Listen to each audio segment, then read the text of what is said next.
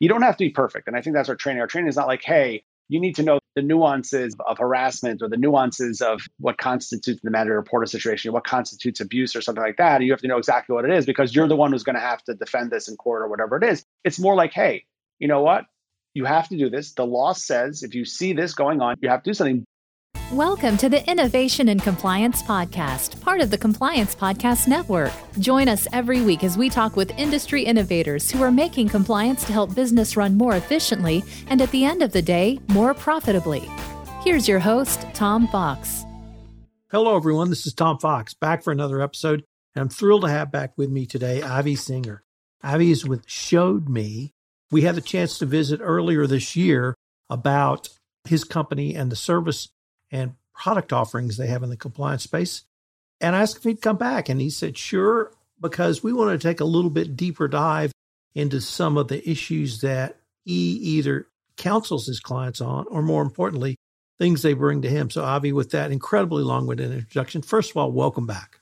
Thank you so much, Tom. I had a great time last time and thrilled that we're able to do this again. So, thank you so much for having me back. So, compliance training is one of the most ubiquitous topics in every form of compliance there is.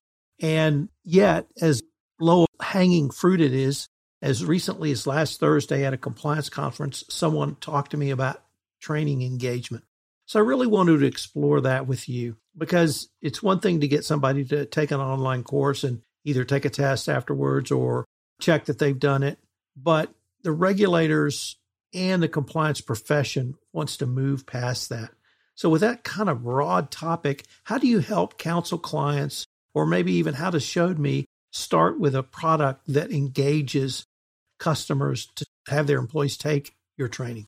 That's a great question and something that we deal with a lot. And, and I really sort of appreciate that nuance that you brought up there that we're seeing a lot in, in some of the new regulations, which is that those departments, those government departments, whether they're federal, state, um, sometimes even city departments, are looking to measure comprehension.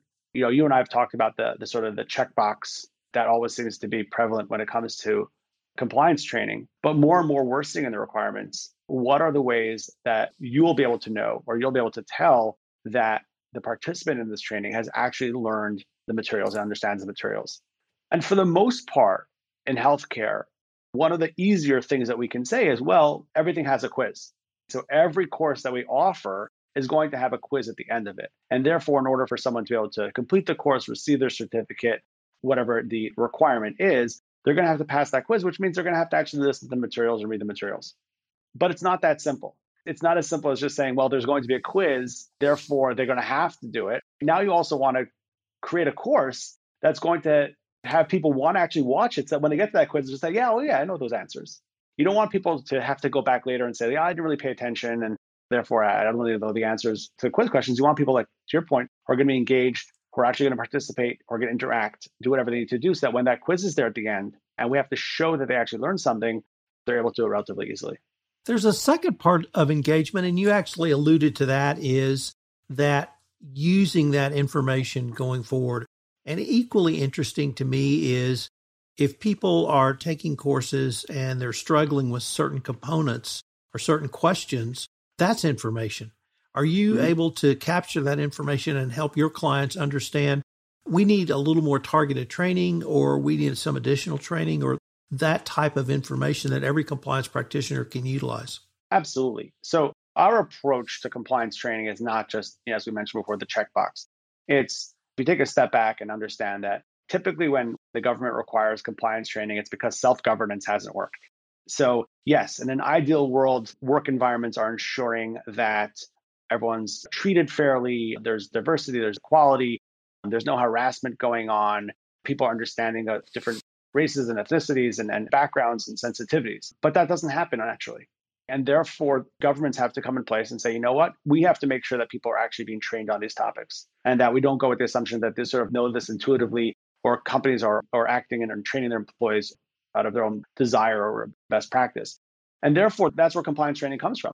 It's the government saying, hey, we've got to step in here. We've got to make sure everyone's creating a level playing field for ensuring that, that certain protections are put in place. And we take that seriously. So we're saying, hey, if the New York State decides, or California decides, or New Jersey decides that this is an important topic, that employees in a workplace need to be aware of harassment, what constitutes harassment, or sensitive to gender sensitivities or things like that, then we take that seriously. And we say, let's make sure that our training is going to educate people who, let's assume, know nothing about the topic, right? Let's assume that they don't know that diversity is important. Let's assume they don't know what harassment is, right? And we need to be really, really basic with them. And to the second part of your question, how do we know if that's working or not? Yeah, we actually do look at tens of thousands of quiz responses and what are the questions people are getting stuck on? What are the areas where somebody may have had to attempt it two, three, four times, right? And we say, okay, you know what? It's not about changing the quiz question, make it easier. Going back to that education piece in the course and saying, why didn't they understand this the first time? Why was bystander intervention something that was just very difficult to understand what they're supposed to do if they witness something happening in the workplace? Therefore, we need to go back and adjust our training, make sure it's much more easy to comprehend. And then again, we'll go back and study and say, hey, are people now able to pass those quizzes a little more easily? Let me just pick up on that last point because I can't pass it up, and that's bystander training. I think in almost every corporation, they understand we have to have a hotline. We have to have an internal reporting mechanism, and we have to give that reporter a safe place to do that. But let's turn to bystanders because Me Too taught me or showed to me that it's not simply to train don't harass. It's not simply to train someone who is harassed how to report. It's if I see it, I have to say something about it. And that bystander training has become an incredibly important part of a anti-discrimination, anti-harassment program. Do you find that your clients understand that the bystander has become almost as important as the initial reporter? Absolutely. And therefore, we have a very, very targeted training focused on that, not dissimilar to training that we've done in the past on a concept called mandated reporter, which is that if you are in certain positions, in certain roles, as a health professional, as a teacher, and you see something, you know, it's the old see something, say something. And no one's comfortable with that. I don't think anyone's comfortable with this idea of I need to proactively do something. And we always think of a lot of compliance training as what not to do. And bystander intervention, mandated reporter, or some of these other things, uh, whistleblower training, or things like that, are actually the opposite, right? We have to train people on how to do something. And you have to be super sensitive around that because nobody wants to get it wrong. I think people, ideally, I'm hoping people in a situation of bystander intervention or mandated reporter, they actually want to do something. They want to be active. They want to follow the right protocols, but you need to be crystal clear. And that's where training has to be very, very nuanced and very clear and very subtle in terms of what are the steps you need to take now that you've witnessed something and you realize, oh, I'm a manager, I'm in a role that requires me to say something. What are those steps I need to take? And our hope is that, yeah, you know, at the end of the training, people will know, okay, if I see something, I won't ignore it. I won't pretend I didn't see it. I need to step in and do something, and I know exactly how to go about it. Those trainings are incredibly important and, and certainly something we spend a lot of time on making sure that our audience is going to understand exactly what to do. You talked about the mandated reporter, and I want to use the term gatekeeper. Those who have either a higher responsibility or because of their job function are deemed to need additional training. Many companies will struggle with okay, I've got the basic training, Avi, but how do I determine on a risk basis those that might need additional, more focused training, additional training, or, or something else? Are you able to help clients understand those either individual or classes of employees who may need a more focused training? Yes and no. You know, I think at the same time, you know, I don't think our goal is to have everyone become professionals in these areas. I think our goal really is number one, recognize that there's an issue here, recognize that this is not acceptable or, or there's something off here, something seems out of place. And then the second step is know where to go. So it's not that you're going to resolve this. You know, our you know, mandated reporter, bystander intervention, those trainings are not about how you resolve those issues. It's recognize those issues and know what to do with them at that time. That's our goal, really. Our goal is ideally an organization is going to have an HR person, legal representative, someone who you can go to in those situations. So you don't have to be perfect. And I think that's our training. Our training is not like, hey, you need to know the nuances of harassment or the nuances of what constitutes the mandated reporter situation, what constitutes abuse or something like that. You have to know exactly what it is because you're the one who's going to have to defend this in court or whatever it is. It's more like, hey, you know what? you have to do this. The law says if you see this going on, you have to do something, but you don't have to be 100% accurate. You don't have to be 100% correct. You can go and have a conversation with somebody and say, this is what I witnessed going on, whether it was a lot of times it's online. I noticed this conversation happening in Slack. I think somebody was uncomfortable with the online conversation, or perhaps I witnessed something else or whatever it might be, and say, I, I want to talk to you about it. because I think I'm responsible. And then there has to be that responsible party. I think that's a big thing that a lot of states have started to realize is that you've got to identify that person. Who do I go to talk to? And that's part of our training that we have to actually customize per organization is who do I go talk to if I think I've witnessed something or I've identified something that needs to be addressed? This is great. Let me pick up on yet another point you just raised. And I want to use it in the context of pronoun training and how some people want to be characterized a certain way and they may be uncomfortable if they're characterized in a different way on a Slack channel or a Zoom call or some other mechanism. And say I use the wrong pronoun and I do offend someone, how can that training facilitate getting that message to the right person? And then the remedial step of coming back and counseling me or taking me aside, however that remedial step might take form. Yeah, that's a great question. I don't know that I have the perfect answer for that because I think, again, it assumes that organizations internally, again, that those people who, whether they work in human resources or, or the legal department, are being properly trained on how to address it. And when I say address it, address all the components of it. So, number one, making sure you have policies in place that make it safe for people to ask and want to be addressed by the pronouns that they prefer.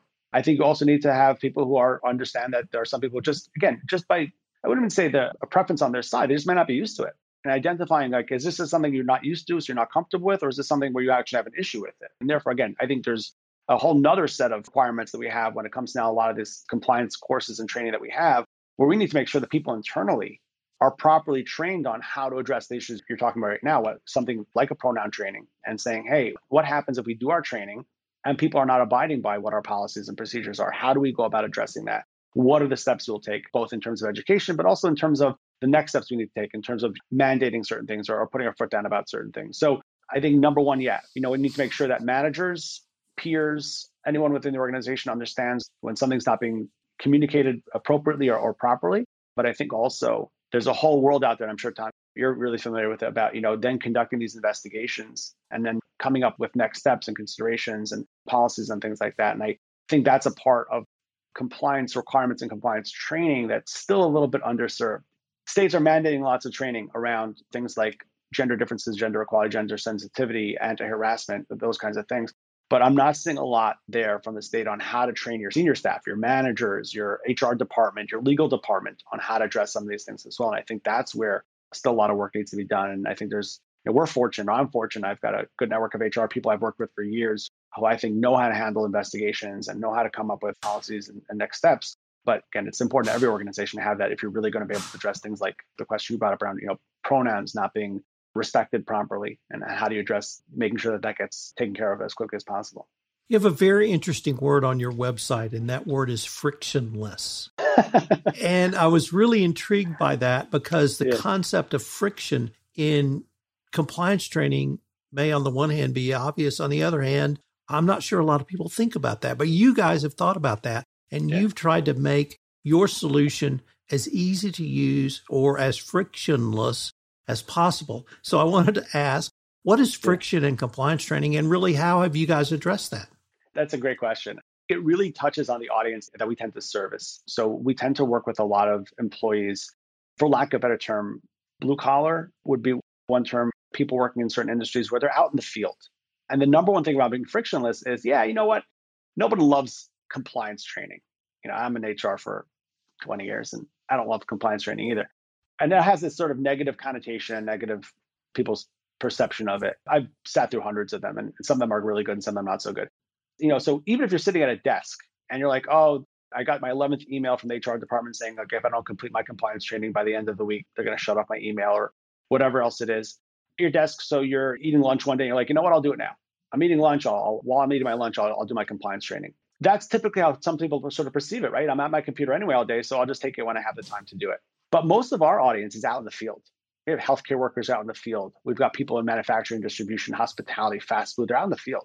There's never a moment where they're just sitting at a computer saying, oh, yeah, while I eat my lunch, while I'm doing my work, I can also have a screen open or I can also have something open during my training. That, that's friction. And our goal is how, for those employees who are working 10, 12 hour days or long days, how do we create a process for them where it's easy for them to complete the training? Number one. So, from accessibility standpoint, that's some of the things that are standard today mobile access, being able to do things in bite sizes, five minutes, 10 minutes here. That's something we call frictionless. And then the second part of being frictionless is around making sure that what they're doing is actually interesting. So friction comes in two ways. One is accessibility, just make it easier for people to access the training, understanding where they're coming from and who they are. And then the second part is having them actually want to complete the training. They find it interesting. They find it addresses things that are specific to them. A lot of our training will come in courses that are specific to industries that they might be in. And those two things combined are really what we talk about frictionless that easy accessibility, but then that also the interest level that someone's going to have to actually pursue it. I want to finish in an efficient time. Our target and the number that we hit in our industry is over 90% compliance.